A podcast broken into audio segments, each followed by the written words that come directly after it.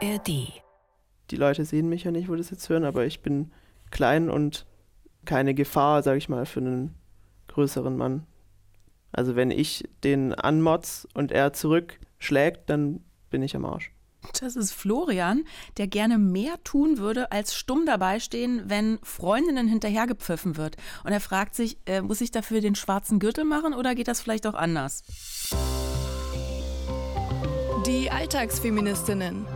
Der Podcast für mehr Gleichberechtigung. Von RBB Kultur. Kommen Sie rein, können Sie rausgucken. Herzlich willkommen. Schön, dass ihr wieder da seid. Hier sind eure Alltagsfeministinnen. Ich bin Sonja Koppitz und meine Wing-Woman ist natürlich auch wieder dabei, Johanna Fröhlich-Zapata, eure Coachin in Sachen Alltagsfeminismus. Hallo, meine liebe Sonja. Hallo, liebe Alltagsfeministinnen. Herzlich willkommen zurück. Heute mit einem neuen Fall aus meiner Praxis Florian, den wir, wir beide, meine liebe Sonja, versierte Journalistin und ich, die du das immer betonst, ey. gesamtgesellschaftlich einbetten mit seinem Wunsch, ja, für Frauen einzustehen, die auf offener Straße belästigt mhm. werden. Wo wir jetzt gerade schon äh, bei Selbstverteidigung waren, kannst du irgendwie sowas wie äh, Krav Maga oder irgendwas in der Art? Also ich gebe es ungern öffentlich preis. Ich äh, kann mich körperlich zumindest nicht selbst verteidigen. Deshalb gehe ich auch nur in Begleitung meiner Schwester raus, die kann boxen. okay.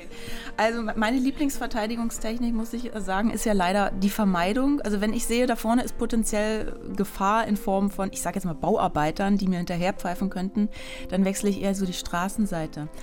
Also ihr merkt, das heutige Coaching-Thema ist, leider sind diese alltäglichen Blicke, sind Sprüche, Pfiffe, auch Catcalling genannt. Da gehen wir nachher noch genauer drauf ein. Genau, wir hatten es auch schon oft eigentlich einmal auch aus weiblicher Perspektive, mhm. zum Beispiel bei Merle, die bei mir im Coaching war. Da ging es um Sexismus auf dem Wasser, heißt die Folge. Bei Merle saß der Freund sogar mit im Boot, aber sie hatte trotzdem das Gefühl, ich muss hier alleine einen Umgang finden. Und im Laufe des Coachings haben wir den Freund damit einbezogen.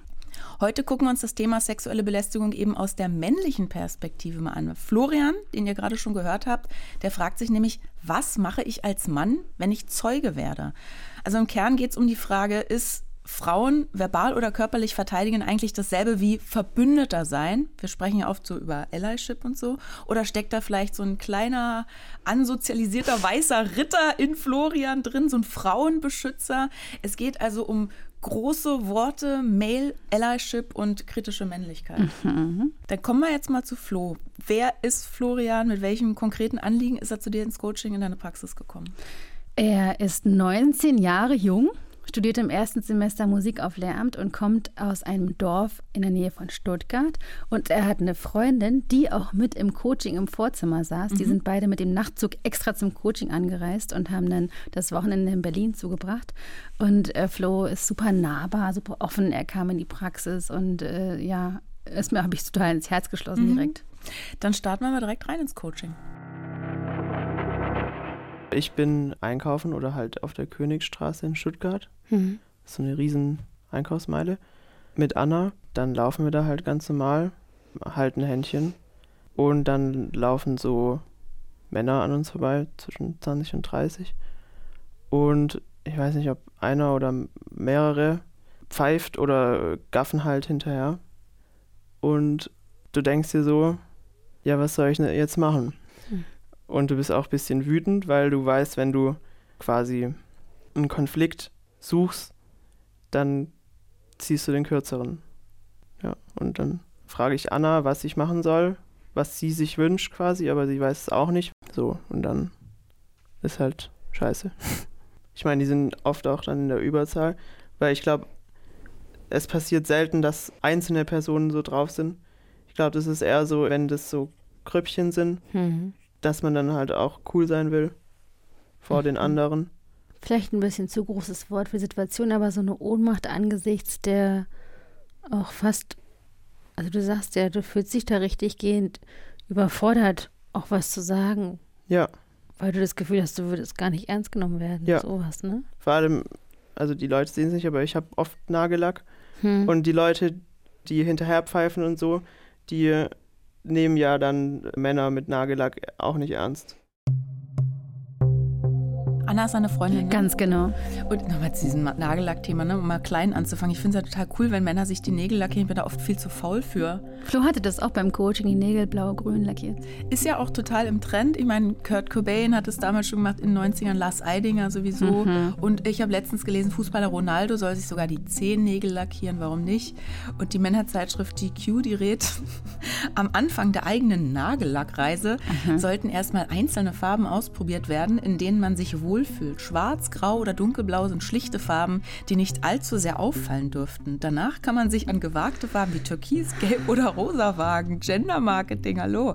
Nee, Fun Fact, Nagellack wurde sowieso zuerst von Männern getragen. Schon 5500 vor Christus wurden in China Fingernägel äh, an Männerhänden mit Pflanzenfarben bemalt.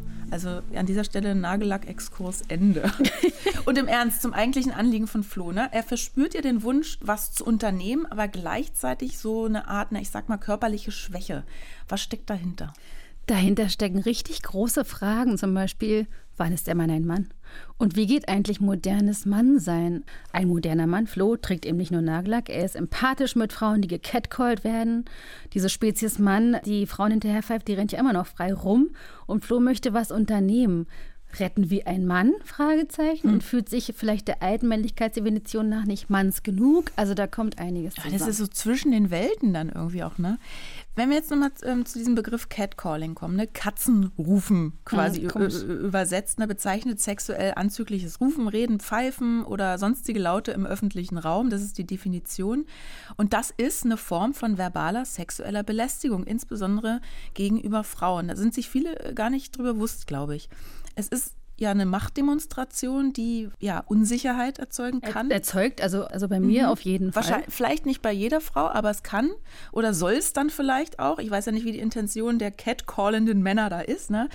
Und wenn ihr da weiterlesen wollt, wir haben einen Buchtipp für euch. Catcalls, auch Worte sind Belästigung von Hannah Klümper die ähm, auch in dieser Chalk-Back-Bewegung aktiv ist. Also vielleicht ist euch das mal aufgefallen. Aktivistinnen schreiben Catcalls, also solche Sprüche mit Kreide auf die Straße, da wo es passiert ist und machen das dann auf Instagram sichtbar. Catcalls of Berlin zum mhm, Beispiel ist eine Insta-Seite, der ich folge. Da habe ich gelesen letztens hier aus Berlin, U-Bahnhof Samariterstraße.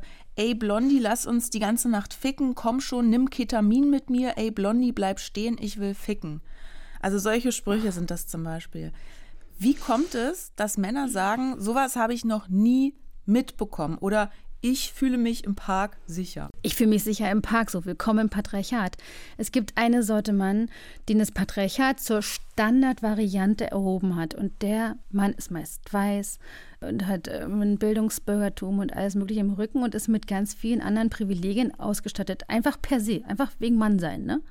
Und Privilegien sind watteweich, nicht spürbar. Es ist einfach die Konsistenz, aus der Privilegien bestehen. Also das sage ich nicht entschuldigend, aber die gehen durch die Straßen und schauen eben nicht mhm, mhm. nach der nächsten Baustelle, um ihr auszuweichen, ja, sondern gehen einfach äh, auch mal eine Abkürzung, auch wenn da nicht ausgeleuchtet ist. Okay, verstehe ich. Also die eigene Betroffenheit fehlt, aber es gibt dann auch solche Menschen, die stupsig drauf und sagen, ja, aber guck doch mal, so geht mir das oder guck doch mal, so geht der das oder so geht dem das und die sagen, ja, Quatsch, sehe ich nicht. Und deshalb brauchst du eine oft schmerzliche Auseinandersetzung mit dieser Betroffenheit und nicht nur hinstupsen, sondern eine wirklich Bewusstwerdung, ich, der ich da angestupst werde, ja. ich als Mann muss mich wirklich kritisch auseinandersetzen und nicht. Ich brauche eine Bereitschaft. Eine Bereitschaft und einen, einen Moment von, ich habe es vielleicht bis eben nicht bemerkt, aber ich ich setze mich dem aus, nicht weil ich muss. Ich habe das mhm. Privileg, da auch dran vorbeischlittern zu können. Ich muss mich nicht beschäftigen, aber ich halte bewusst inne und frage mich, was bedeutet eigentlich Mannsein für mich? Wie bin ich Mittäter? Mhm. Wie kann ich mhm. durch dieses Privileg bewusst werden, Scheuklappen abnehmen? Das muss verstoffwechselt werden. Genau. Mhm. Warum ist das Aktivsein denn ein Thema, das Männer interessieren sollte? Also ist Ignorieren eigentlich Mittäterschaft? Ja. Nils Pickert schreibt sehr interessante Texte eh, aber zwei dazu, indem er erzählt, dass er mitbekommt, dass seine Teenager-Tochter auf Berliner Straßen unterwegs ist und er schreibt von Ostern bis Oktober eigentlich auf dem Schulweg quasi durchweg mhm. gecatcalled wird. Von O bis O. Also was also tun in so einer Situation? Dazu ähm, hast du ja mit Flo ein kleines Gedankenexperiment gemacht. Angenommen, du wärst richtig krass, riesenübermäßig groß. Mhm. Und richtig krass, übermäßig breit. Kannst du dir das vorstellen? Also eine, eine Schlägerei anfangen jetzt nicht.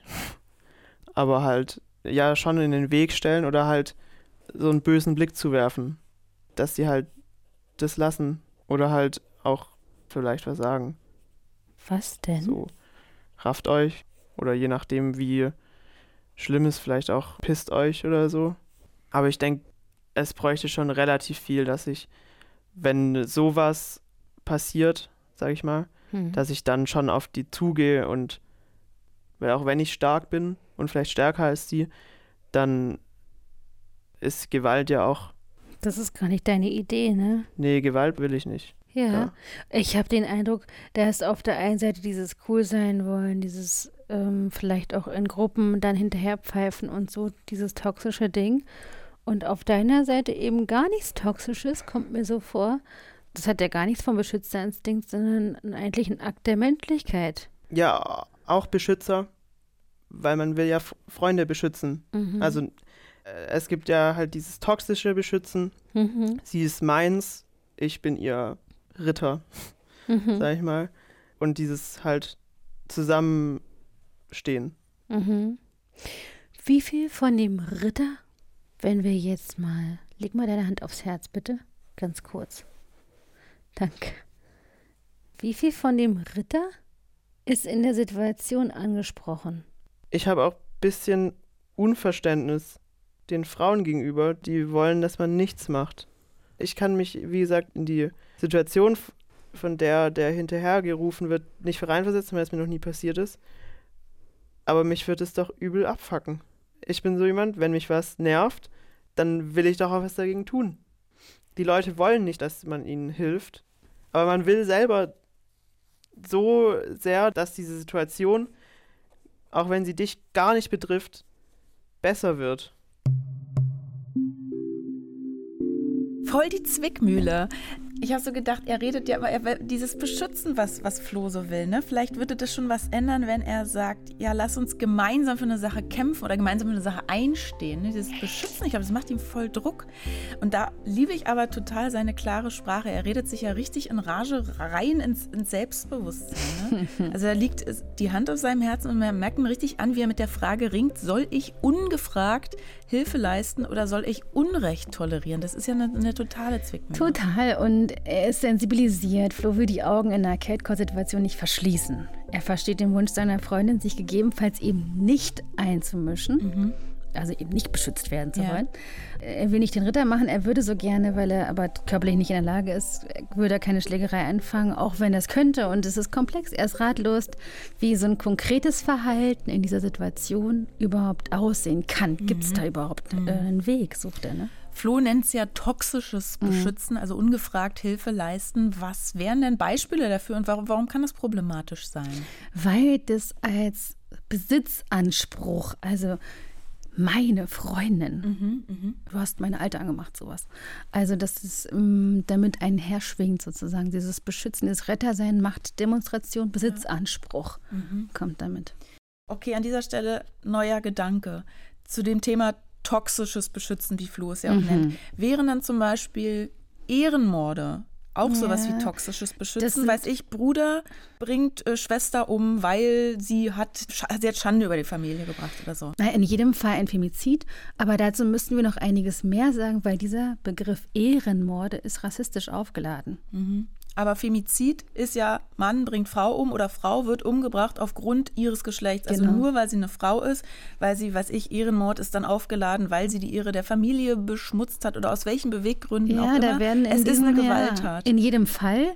Wir müssen nur mit dem Begriff aufpassen, weil da werden so archaische Frauenbilder aufgemacht von mhm. wegen gescheiterter Integration und der Begriff ist zu sehr aufgeladen. Wir müssen das schön mhm. auseinanderhalten. Okay, also das eigentliche Problem ist und bleibt ja Gewalt genau. gegen Frauen hat in allen Ländern auf der Welt ein erschreckendes Hier Ausmaß. Auch. Und das wäre eigentlich mal eine extra Folge wert. Die wir, ich teaser mal, aufnehmen werden. Kommen wir nochmal zu diesem Beschützen-Ding. Ne? Also dieses Thema äh, Beschützen, das ist ja auch oft auf nahestehende Frauen, äh, wie, wie Töchter, Partnerinnen mhm. und so weiter bezogen. Popkulturbeispiel ist der Highschool-Film, in dem der Tanzpartner der Tochter vom Vater ins Kreuzverhör genommen wird. Vater ist der Beschützer, Tanzpartner ist der potenzielle Gefährder. Ja. Kluge Analyse dazu von J.J. Bohler, sei kein Mann, das Buch nehmen wir in die Shownotes. Er beschreibt, dass das Problem eigentlich das ist, dass die Männer zwar sich der Ungleichheit der Geschlechter bewusst sind, aber nicht von ihren eigenen männlichen Privilegien abrücken wollen, weil sie davon profitieren. Mhm. Also er schreibt, ich zitiere mal, wenn Männer die Welt für ihre Lieben, weil oft wollen sie das dann auf ihren Kreis beschränken? Töchter, auch Frauen, genau. Frauen so. Wenn sie für ihre Lieben die Welt sicherer machen wollen, müssen sie für die Menschlichkeit der Frauen allgemein sensibilisiert werden mhm. und nicht nur für die Frauen in ihrer Familie. Aber das ist ja mega anstrengend. Auf einmal muss man alle Frauen beschützen oder was? Nee, man muss sich mit sich selbst beschäftigen als ja. Mann. Was Flo macht. Und deswegen zurück zum Coaching und hin zu der Frage, was ist denn überhaupt ein Mann und will ich einer sein? Weil Flo's Situation wirft ja sehr, sehr viele Fragen auf. Ich glaube, ich kann meinen Mann gar nicht stehen, weil wenn ich quasi meinen Mann versuche mhm. zu stehen, dann ist es eh noch lächerlicher für die Leute, die hinterher rufen. Sag nochmal, ich kann meinen Mann nicht stehen. Ich kann meinen Mann nicht stehen. Ich will dir richtig applaudieren, weil ich das ganz schrecklich finde, wenn Leute so eingestellt sind. Und doch leben wir unter dieser patriarchalen Wahnsinnsglocke. Wie lässt es dich angesichts dieser Glockensituation, in der wir gefangen sind, mhm. wie lässt es dich zurück? Ich kann meinen Mann nicht stehen. Ich glaube, da muss man zwei Welten quasi sehen, mhm. weil ich in meinem Freundeskreis nicht sehr viele Männer, mhm. sag ich mal, hab eigentlich fast gar keinen. Mhm. Und da juckt es mich auch nicht. Mhm. Und die juckt es auch nicht. Die erwarten das auch nicht, dass man sich so benehmen soll.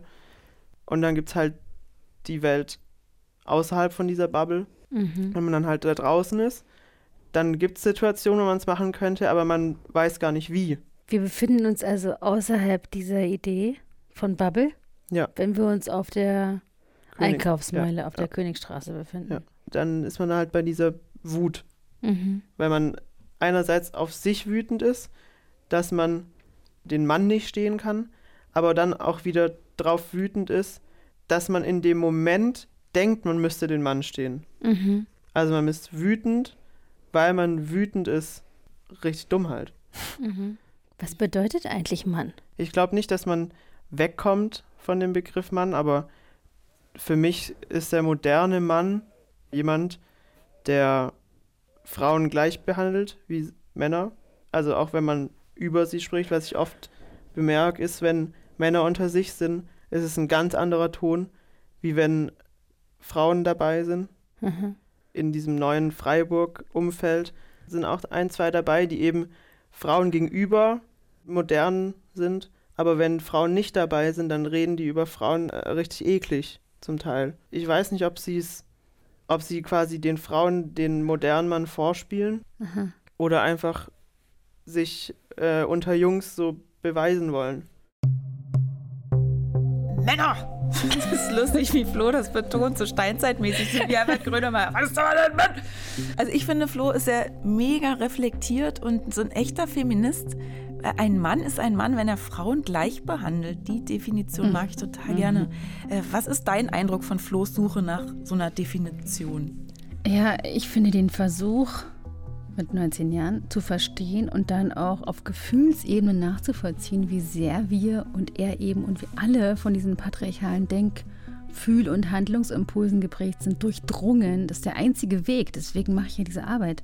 Das Verhalten ist eine Folge einer Haltung. Also statt äh, sich als Ally selbst zu beweihräuchern, braucht es hier eine schmerzliche Auseinandersetzung mhm. mit den eigenen Anteilen an, an der Aufrechterhaltung dieses Systems. Und das macht er.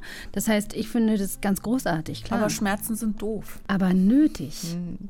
Das sind Wachstumsschmerzen. Ist vielleicht äh, Feminist sein, wenn keiner guckt? Die allerbeste Definition mhm. von Männern, die es braucht, im Gegensatz zu denen, die nur Feminist in ihr Tinder-Profil schreiben und Unbedingt. sagen, geil.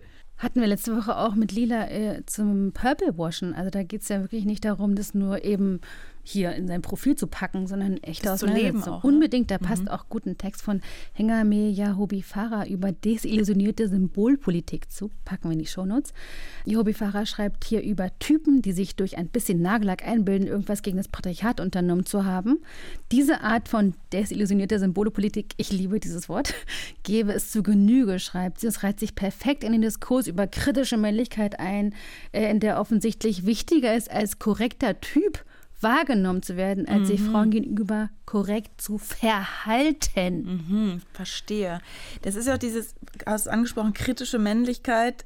Super, aber daran gibt es ja wirklich, wirklich viel Kritik. Aktuelles Beispiel war jetzt ja im Sommer äh, die Diskussion um diesen Sammelband Oh Boy. Dieses Da Buch. auf den passt dieser Artikel Ja, auf weil darauf, da wie war ja schreiben. einer äh, der Autoren, Valentin Moritz, der hat thematisiert seinen eigenen sexualisierten Übergriff auf eine Frau und hat das gegen den Willen der Betroffenen gemacht. Unfassbar. Das kam dann später raus. Da hieß es dann oft, ja, also ich getriebenes Aufmerksamkeitsbedürfnis. Männer schreiben über ihre eigene Biografie, blenden dabei die Verdienste von Flinter im feministischen Diskurs aus und so weiter und so fort. Aber echte Männlichkeitsreflexion und die Suche nach eben neuen Rollen ist doch nötig und sehr erwünscht. Ähm, Also wie geht's besser?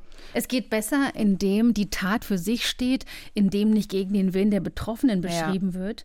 Also sie hat sich ausdrücklich dagegen Mhm. verwehrt, hat auch gesagt, also egal wie sehr du das anonymisierst, ich möchte das nicht und Mhm. ihr tut es trotzdem. Das ist ja genau das Absurde, ne? Es ist wie das sel- mehr vom selben und Mhm. wir brauchen was Neues. Also wir brauchen Männer, die natürlich das Schweigen brechen, das ist Teil des Problems. Wir müssen also kritische Männlichkeit darf kein Label sein, unter dem verunsicherte Cis-Männer jetzt vermeintliche Reflexionsfähigkeit zur Schau stellen. Und wir brauchen was Neues. Wir brauchen was Neues. Das nehme ich mit. Und Flo ist ja schon ziemlich weit im Coaching. Ihm geht es nicht um Außenwirkung, auf gar keinen Fall, sondern um echte Veränderung. Wie hast du mit ihm da gearbeitet? Wir haben geschaut, wie wir in solchen Situationen, Königstraße und auch sonst, situationsspezifisch entscheiden können. Und wir waren auf der Suche nach einer Definition des modernen Mannes. Mm, Ist die Königsstraße der richtige Ort für deinen Einsatz? Nee. Also, Kannst du gleich ganz spontan beantworten. warst du schon mal in Stuttgart? Nee. Das ist so halt eine riesen Einkaufsmeile und äh, führt direkt zum Bahnhof. Mhm. Und ich glaube, da sind so viele Menschen, die eher nicht verstehen, warum man da jetzt so einen Rabatz macht. Also ich glaube, man müsste im Kleinen anfangen und auch vielleicht da, wo man die Leute besser kennt. Ich glaube, das nützt nichts, wenn es jetzt so ein fremder Typ ist und dann ein anderer Fremder, also in dem Fall ich, Mhm. zu dem sagt, Catcalling ist scheiße. Der denkt so, Mhm. was laberst du? Mir ist es schon mal passiert, mein Schlagzeuglehrer, mein Alter. Mhm. Wir sind im Auto gewesen. Vor uns ist eine Frau über den Zebrastreifen gelaufen. Und er hat, ich weiß nicht mehr, wie er es gesagt hat, aber er hat gesagt, wenn du extra für sie anhältst, darfst du ihn auf den Arsch gucken. Und ich kannte den ähm, seit elf, zwölf Jahren. Und ich wusste, dass er konservativ ist, also christlich, so. Also er hat schon oft Witze über die Grünen gemacht und so. Ist ja okay, so. Aber dann dachte ich mir echt, was zur Hölle? Wo kommt denn das jetzt her? So. Und dann war ich auch perplex und hab, ich habe nichts gesagt in dem Moment. Ich habe halt so, so ein, dieses typische, okay, was ist denn jetzt los, Lachen gemacht. Du sitzt neben diesem Mann im Auto. Ja. Wir gehen da jetzt nochmal durch. Ja. Und der sagt, wenn du für eine Frau am Zebrastreifen anhältst, kannst du sie auch auf den Arsch glotzen. Ja. Und an dem Ort, an dem jetzt deine Energie sicher besser aufgehoben wäre, was würdest du sagen jetzt? Sorry, ich habe dich nicht verstanden. Erklär's mir. Ich glaube, ich habe das schon mal im Podcast bei euch gehört, dass man, wenn sowas gesagt wird, dass man dann fragt, wenn man es erklären soll, dass es dann richtig unangenehm für die Person ist und dass es dann so einen Denkprozess gibt. Aber damals war ich halt so perplex und ich wollte keinen Aufstand machen, weil ich, mein Lehrer hat mich fürs Studium vorbereitet, elf Jahre lang. Also ich, ich bin ihm so dankbar, dass er mir das alles beigebracht hat. Und ich will es nicht in meinem letzten Jahr mit ihm verkacken, weil das, wir sind auch schon sehr gut befreundet. Da kommt gleich das Unangenehme auch auf. Ja, es ist, es ist ultra schwer, jemand Mhm. Fremden das zu vermitteln. Mhm. Und es ist aber auch auf der anderen Seite ultra schwer, jemand, den man richtig gern hat, das zu vermitteln. Mhm. Wenn man dann die Freundschaft aufs Spiel stellt, dann, dann denkt er vielleicht, was ist denn das jetzt für einer? Kann ich mal mehr so Witze mit ihm machen? Mhm, sagst du da immer, ne? Mhm. Ich kenne ja Stuttgart und ich kenne auch diese Einkaufsmeile an sich schön, so mit Schloss, Stuttgart 21 und so, aber sehr überlaufen und natürlich ein voller touristischer Ort und so, alle hetzen da vorbei. Warum ist Intervention in der Anonymität so einer Einkaufsmeile so aussichtslos? Ja, die ist eben sehr schnell vorüber. Äh, die ist so unsicheren Ausgangs, also das ist kein Rahmen für ein gemeinsames Lernen. Wir haben uns nicht geeinigt, hier zusammenzukommen, um ein bestimmtes Thema zu, zu beackern. So, es gibt keinen kein Konsens in dem Sinn. Aber auf der anderen Seite ist Intervention im nahen Umfeld auch schwierig. Warum? Ja, weil wir so emotional involviert sind. Wir haben es hier bei Flo gesehen und wir erinnern uns an Beatrix, zweite Folge, erste Staffel, die nicht wusste, wie sie diesen frauenfeindlichen Sprüchen im Familienchat entgegnen soll. Also es ist in jedem Fall herausfordernd und es ist ganz notwendig, da auch zu schauen. Situationsspezifisch hatten wir auch schon Choose Your Battle Ja, mäßig. choose your battle, choose your battle, daran muss ich auch mal denken. Aber ich bin, ich bin immer so saft- und kraftlos, immer wieder diese gleichen Debatten auch zu führen. Also egal, ob in der Familie oder in der Öffentlichkeit, wo lohnt sich denn dann Rabatz für dich persönlich zum Beispiel? Im Innern, also wirklich dieses innere Patriarchat verlernen zu wollen, Handlungsimpulse zu identifizieren. Also bei sich Pat- selber Rabatz lohnt Ganz sich. genau. Und wenn du mich ganz persönlich fragst, diesen Kampf, äh, weil es sich manchmal so anfühlt, diese Auseinandersetzung führe ich mit Menschen und ausschließlich mit Menschen, die ich liebe. Mhm. Bei mir ist es nämlich so, wenn ich das Gefühl habe, da ist jemand noch nicht verloren. Da ist der Wille zu einer Einsicht. Retterinnenkomplex Oder da ist in eine, Sonja Koppes. Ja, da ist ein Wille, das zu verstehen und wirklich vielleicht Dinge anders zu machen. Dann setze ich mich gerne mit auseinander, dann diskutiere ich gerne, dann sage ich gerne meine Meinung und sonst sage ich so, fuck off.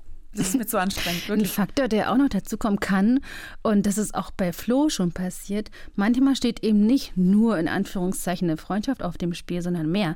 Er hatte nämlich noch eine weitere Situation, die lustigerweise auch im Auto spielt dabei. Bei der Fahrprüfung fiel ein rassistischer Spruch. Da stand eben nicht nur die Freundschaft auf dem Spiel, sondern vielleicht auch der Führerschein. Und dann hat er zum Prüfer gesagt, letztes Mal, als wir zusammen geprüft haben, waren fünf Türken da und ein Deutscher und dann ist ja logisch, dass 5-1 für den TÜV steht. In meiner Prüfung dachte ich so, okay. Habe aber nichts gesagt, weil ich, ich will ja meinen Führerschein so. Das ist ja Mhm. wieder, du denkst dir so, wa was mache ich denn jetzt? Also ich könnte theoretisch die Prüfung abbrechen, müsste ich nochmal 250 Euro zahlen. Dieser perfekte moderne Mann kann auf jeden Fall situationsspezifisch entscheiden. Ja, muss er. Diesen Raum der eigenen Wirkmächtigkeit gut kennen. Also auch zurückstecken können, obwohl es gegen den Mhm. eigenen Strich geht. Aber hat es was mit Toleranz zu tun? Weil ich, ich bin diesen Positionen gegenüber null tolerant. Mhm. Also da, hör, da hört es echt auf. Zu den eigenen Werten stehend haben wir schon. Ja, aber wenn ich ja nichts dagegen sag, dann Mhm. stehe ich ja auch eigentlich nicht dazu. Da stehst du zu dir, weil du in dem Moment darum weißt, dass du abhängig bist. Es Also ich ist muss- komplex, ich sehe ja. das ein. Ich muss so smart sein, dass ich weiß, wann ich meinen Mund halten muss Mhm. und wann nicht. Das üben wir jetzt. Situationsspezifisch entscheiden. Ideale Rampe für unser heutiges Feminismus to go, unseren sympathischen Alltagshack für die Hosentasche in Sachen Feminismus. Feminismus to go. Unsere Methode heute 10, 10, 10. Da Mhm. geht es darum, dass die Entscheidungen, die sich manchmal weltbewegend anfühlen, vielleicht manchmal gar nicht so weltbewegend sind. Wenn wir uns nämlich fragen, welchen Einfluss wird meine Entscheidung in 10 Minuten, Aha. in 10 Monaten oder in 10 Jahren haben. Und die Idee ist also, dass wir auf der einen Seite diese Einzelhandlung weniger verkopft angehen, um dann, wenn es drauf ankommt, Energie zu haben. Statt das Pulver auf der Königstraße zu verschießen, müssen Männer ran an den Schmerz. Und damit das gelingt, müssen Kleinstentscheidungen, an denen sich dann oft ewig der Kopf zerbrochen wird, an Bedeutung verlieren. Bist du bereit? Ja. Welche Entscheidung steht dir bevor und zerbricht dir den Kopf, drängt sich immer wieder auf? Oh Gott. Warte mal, da muss ich jetzt wirklich überlegen.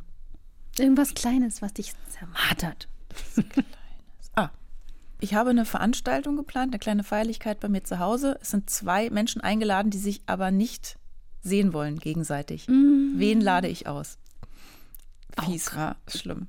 Also eine ist eine große Entscheidung eigentlich, keine, gar nicht so eine kleine. So, ähm, welchen Einfluss hat deine Entscheidung, wenn die jetzt bevorsteht? Also angenommen, du entscheidest ich entscheide, jetzt, ich Person jetzt, A wird ausgeladen. Welche Entscheidung hat die in zehn Minuten, nachdem der Entschluss gefasst ist? Dann ist Person A in zehn Minuten Fuchsteufelswild. In zehn Monaten? Vielleicht ist es dann, na vielleicht, ist dann bestimmt schon vorüber. Vielleicht aber ein bisschen vernarbt. Eine kleine Verletzung bleibt zurück. Und in zehn Jahren? Ja, vergessen. Da wird man dann wahrscheinlich schon auch eher noch drüber lachen, hoffentlich. Aber hm. trotzdem weiß ich ja jetzt nicht A oder B. Deine Frage das, ist auch das, echt ein Deep nee, Dive jetzt. Ich ja, wollte irgendwas ja Einfaches. Ja, weil das trifft ja auf beide dann auch zu. Also vielleicht nicht auf alle Situationen anwendbar, ne? Können wir nicht das Beispiel von Flo nehmen? Also, er sitzt da in der Führerscheinprüfung, der Fahrprüfer macht diesen rassistischen Witz, den ich gar nicht verstanden habe. Und dann überlegt er, was, wenn ich jetzt interveniere, wenn ich sage, du ähm, bescheuerter, rassistischer Fahrprüfer. Ich halte rechts an und ja, ich sage, ich bin raus jetzt. Die Prüfung ist für mich gelaufen. In zehn Minuten richtig doof. Richtig doof, kein In zehn Monaten hat er nochmal 52 Euro draufgezahlt und vermutlich einen Führerschein. Und in zehn Jahren hat er eine Geschichte zu erzählen. Also ich meine, er schleppt ja diese Situation jetzt im Fall von Flo mit dem Führerschein noch mit ins Coaching. Also die beschäftigt ihn noch ja. immer. Diese Dinge kosten uns Energie. Also ja. ich habe auch solche Beispiele. Mhm, es ist jetzt mhm. nicht an Flo. Es ist ganz menschlich. Und doch geht es dann manchmal in solchen Situationen zu bemerken, hey, ich äh, mache jetzt 10, 10, 10, mhm. um dann Energie zu haben für die ernsthafte Auseinandersetzung, Stimmt. um Energie zu haben für die Supervision, die wir, oder ich zumindest ja. muss oder ich für mein Ausladungsthema. Und, genau. Flo hat es für sich ja auch nochmal geklärt. Wo lohnt es sich, Widerstand zu leisten, wo nicht? Also, wenn ich auf der Königsstraße oder Weihnachtsmarkt jetzt bin mit Anna oder mit anderen und dann sowas passiert, wie die Eingangssituation, dann muss ich mir den Verursacher angucken ist er alt, ist er stark.